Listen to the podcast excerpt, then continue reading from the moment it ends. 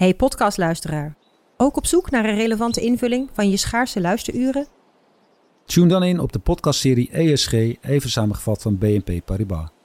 Wij, Marloes en Aldert, spreken daar duurzame voorlopers en wereldverbeteraars. Waarover dan? Nou, bijvoorbeeld of we ooit duurzaam kunnen gaan vliegen. En waarom koeien in de stad nou een goed idee is? Dat en meer elke twee weken in een nieuwe aflevering. Dus abonneer je. ESG, even samengevat.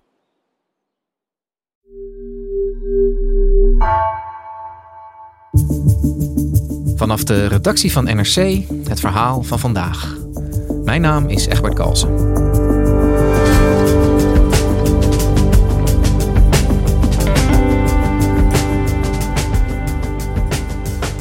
Conservatief Amerika viert feest nadat het Hoge Rechtshof vorige week het landelijke recht op abortus schrapte. Hoe kan het dat zo'n belangrijk besluit niet door de politiek, maar door een rechter wordt genomen? Correspondent Bas Blokker vertelt dat conservatieve katholieken al decennia bezig zijn het Supreme Court naar hun hand te zetten. Lukt het hen om de seksuele revolutie van de jaren 70 terug te draaien?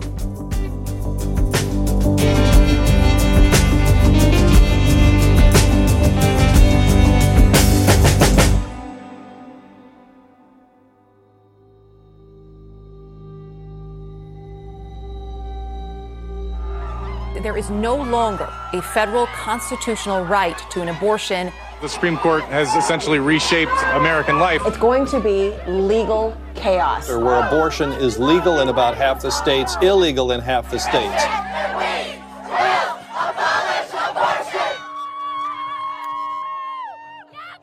Vrijdag ben ik uh, naar Ohio gereden, naar de stad Cincinnati, um, om daar te gaan kijken wat de reacties waren op uh, de te verwachten uitspraak van het Supreme Court over abortus.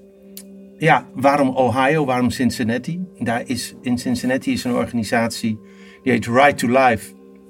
En uh, heel conservatief katholieke anti-abortus organisatie is dat.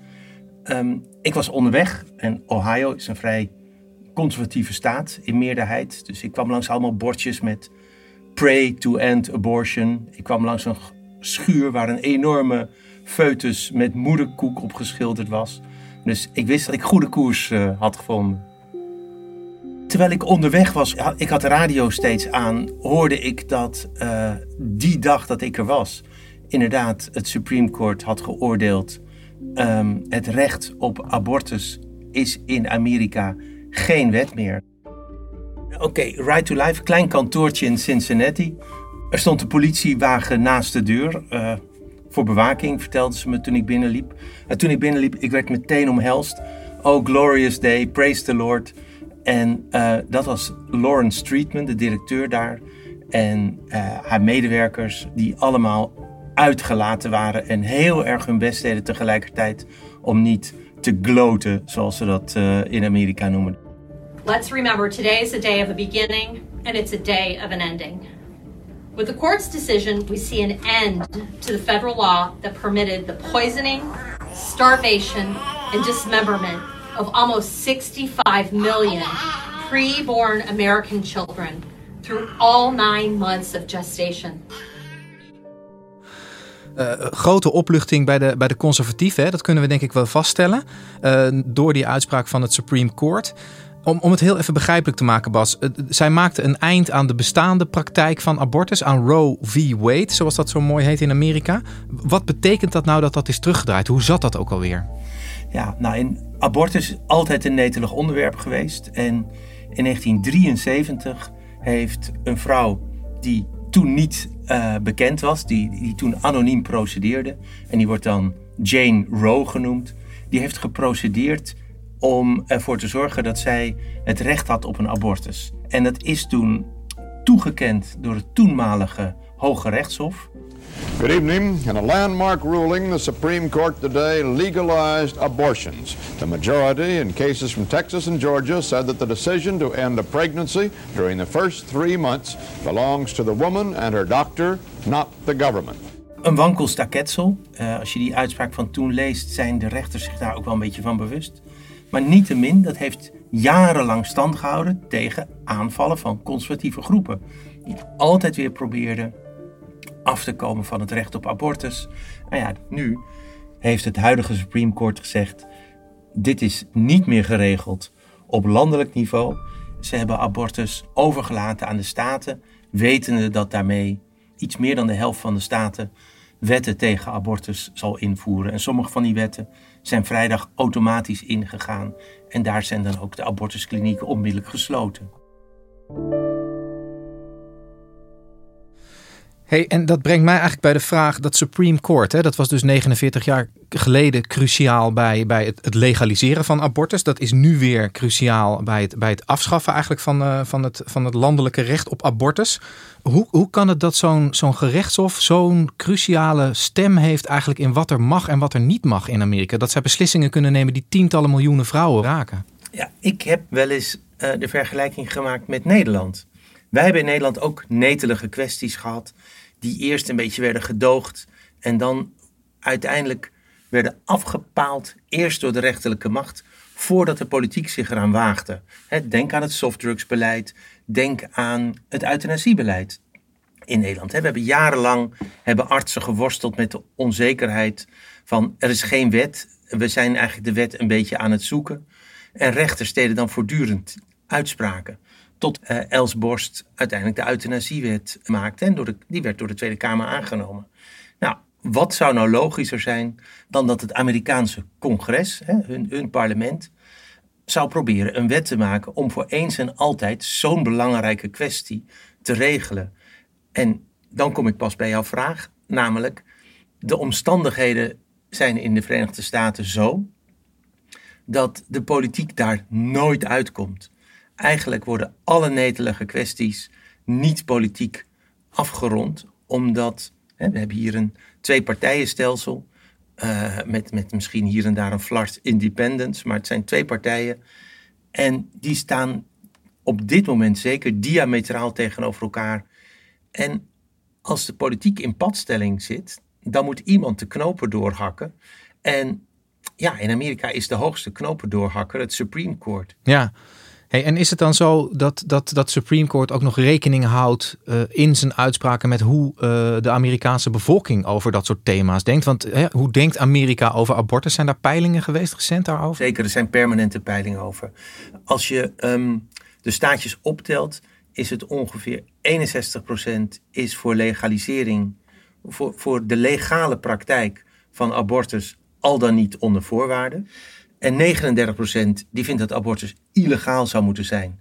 Het grootste deel van die 39% zegt illegaal tenzij bijvoorbeeld als de vrouw in gevaar is. Bijvoorbeeld als een vrouw is verkracht. Bijvoorbeeld als uh, een kind, een, een jong meisje slachtoffer is. Die, die vinden dat ook. En in die peiling is 8% van de Amerikanen 100% pro-life hey, maar als ik jou goed beluister, Bas, dan is een meerderheid van de Amerikaanse bevolking dus, dus uh, voor abortus onder voorwaarden, zal ik maar even uh, samenvatten.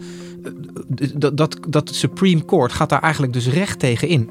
Absoluut. Kijk, het Supreme Court is natuurlijk een, een wonderlijke kwestie. Um, het is het hoogste rechtsorgaan van het land. Dus hè, alles zou eraan gelegen moeten zijn om dat zo neutraal mogelijk te maken, zou je zeggen. Um, maar de rechters aan het Supreme Court, de, de, de negen rechters, zijn ieder aangesteld door een president. Met een hele scherpe kleur natuurlijk. Um, door, een, door een toevallige samenloop van omstandigheden zitten er zes mensen in het Supreme Court, een supermajority is dat, die een heel conservatieve kijk hebben op de wet en op de grondwet. Ze zijn, uh, de, de meeste van hen zouden zichzelf originalists noemen. Dat zijn mensen die de tekst van de grondwet letterlijk nemen en hem bovendien uitleggen zoals zij denken dat die in 1780 werd uitgelegd. Dat zij dus weten hoe de founding fathers hem destijds hebben bedoeld, ook voor zaken die 250 jaar later spelen. En wat ik zelf eigenlijk het meest fascinerend vind van het Supreme Court in de huidige um, uh, samenstelling, is: het zijn negen mensen, zeven van hen zijn katholiek. Ja, uh, ik weet niet of je Amerika een beetje voor ogen hebt, maar 20% van de mensen hier noemt zichzelf katholiek. En dan zitten er zeven katholieken aan het Supreme Court. En van die zeven zijn vijf oerconservatieve katholieken. Dus die zitten eigenlijk met z'n vijven die 8% van de pro-life beweging te vertegenwoordigen in dit opzicht. Dus nee, de samenstelling is uh, bizar en staat geheel los van en de Amerikaanse samenleving en de Amerikaanse publieke opinie. Ja, en, en, en, en hoe hebben die, die, die conservatieve katholieken, hoe hebben die dan zo'n greep kunnen krijgen op dat Supreme Court? Hoe hebben ze dat gedaan? Ja, nou dit is echt een kwestie van organisatie en doorzettingsvermogen. Ehm, en je moet je voorstellen, in de jaren 60 en 70 heeft Amerika die hele grote ehm, culturele, seksuele, intellectuele uh, revolutie gezien die wij in Europa ook hadden. En daar zijn de conservatieven, die werden eigenlijk zo'n beetje weggeblazen. En in de jaren 80 krabbelden ze een beetje overeind. En dat hergroeperen, dat hebben, en sommige mensen hebben uh, geprotesteerd, of andere mensen hebben op hun tanden gebeten. Maar een groepje juristen is begonnen met de Federalist Society. En dat deden ze eigenlijk in de opkomende zon, voor hen dan, van uh, het conservatieve presidentschap van Ronald Reagan. What single issue could be of greater significance? What single issue could say more about a society's values than the degree of respect shown for human life at its most vulnerable, human life still unborn? En hij was cultureel erg conservatief en in die, in die periode is de Federalist Society begonnen met het werven en selecteren van conservatieve juristen, aan, meestal aan topuniversiteiten, dus Harvard en Yale. En die zijn ze gaan bijscholen in, in, in conservatieve ideologie. En, en wat hebben zij dan gedaan in die jaren om die rechters daarvoor klaar te stomen? Want dit, dit klinkt bijna als een heel langzaam voorbereide koep, als het niet gewoon allemaal binnen de democratische regels was geweest. Ja, de bedoeling was echt een mars door de instituties. Uh, om, dat, uh, om die linkse frase maar eens te noemen uit de jaren zeventig. Zij hadden besloten, wij gaan mensen opleiden en die worden eerst rechter uh, aan een lagere rechtbank. Dan gaan ze naar het, het Hof van Beroep. En uiteindelijk zullen we zien dat we um, zoveel mogelijk van onze mensen aan het Supreme Court krijgen. En ik weet niet of ze voorzienend waren, maar ze zullen hebben geweten dat de Amerikaanse politiek met zijn, met zijn bijna ingebakken polarisatie wel eens naar een padstelling zou kunnen toegroeien. Dus zij hebben als het ware de flessenhals van de Amerikaanse democratie geïdentificeerd en besloten die flessenhals vol te proppen met conservatieve uh, kurken, zou je kunnen zeggen. En ja, het, toppunt van hun macht was het moment waarop Donald Trump de uh, Republikeinse kandidatuur voor het presidentsverkiezingen kreeg in 2016. Hij had namelijk beloofd: als ik rechters mag aanstellen, dan zullen ze pro-life rechters zijn, dus anti-abortus. En Trump heeft alle drie die rechters die hij toevallig mocht voordragen, alle drie gekozen uit een lijstje dat die Federalist Society hem in handen heeft gegeven. Uh, we have a, a very uh, excellent list of great talented, highly educated, highly intelligent, hopefully uh, uh, tremendous people. I think the list is very outstanding. Dat is macht. Ja, en vergeet niet, deze mensen worden niet aangesteld voor een periode. Deze mensen zijn benoemd voor het leven. En omdat al die rechters zich bewust zijn van het feit dat uh, als ze opstappen, de, de zittende president een rechter van zijn of haar kleur gaat benoemen, blijven ze allemaal zitten tot er een goede president uh, komt. Ja, dus deels, deels goed voorbereid en, en deels ook het geluk dat er in één klap drie benoemd konden worden. Helemaal dat. Ja. En ze, ze waren eigenlijk klaar voor het moment van geluk. Ik vond het interessant om een conservatieve katholiek te spreken in Cincinnati. Een man die in november gekozen hoopt te worden in het uh, Huis van Afgevaardigden op staatsniveau. En die zei: Wij moesten vanaf Roe v. Wade gewoon alle zeilen bijzetten om dit tegen te gaan. En de Democraten zijn achterover gaan leunen. Wat, wat, wat heeft Joe Biden voorgesteld de afgelopen week? Een concept van deze uitspraak lekte een paar maanden geleden uit. En het hele land staat op zijn kop.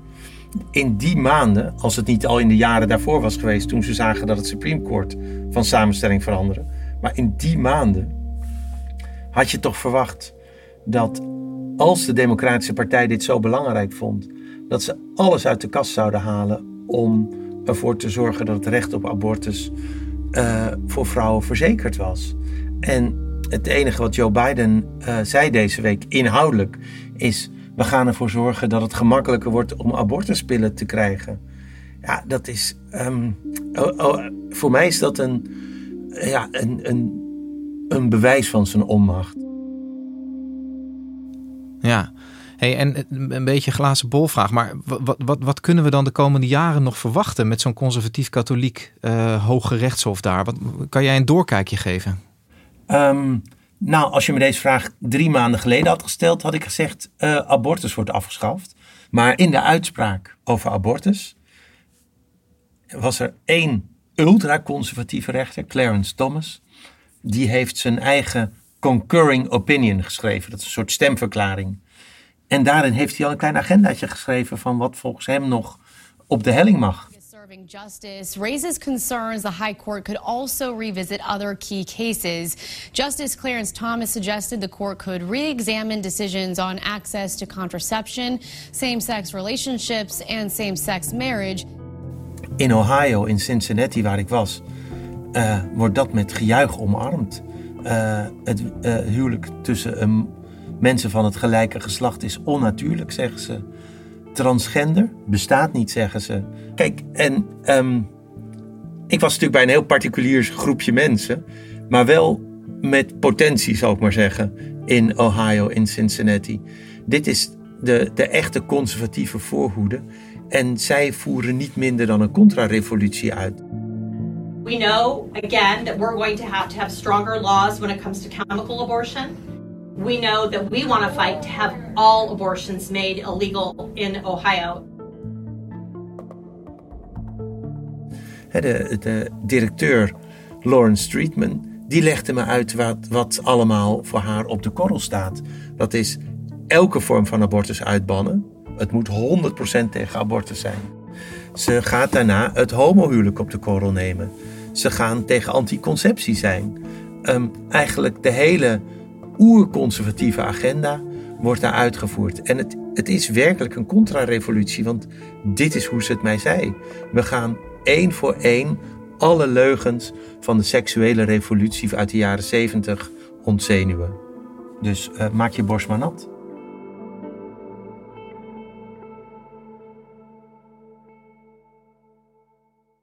Dankjewel voor je verhaal, Bas. Ja, graag gedaan, Egbert. En jij ook bedankt.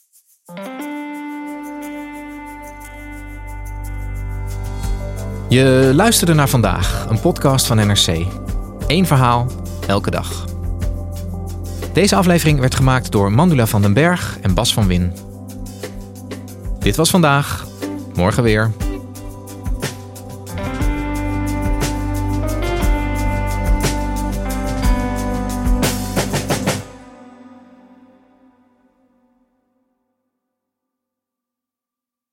Technologie lijkt tegenwoordig het antwoord op iedere uitdaging. Bij PwC zien we dit anders. Als we de potentie van technologie willen benutten, kunnen we niet zonder een menselijk perspectief. Human-led, tech-powered noemen we dat. Ga naar pwc.nl.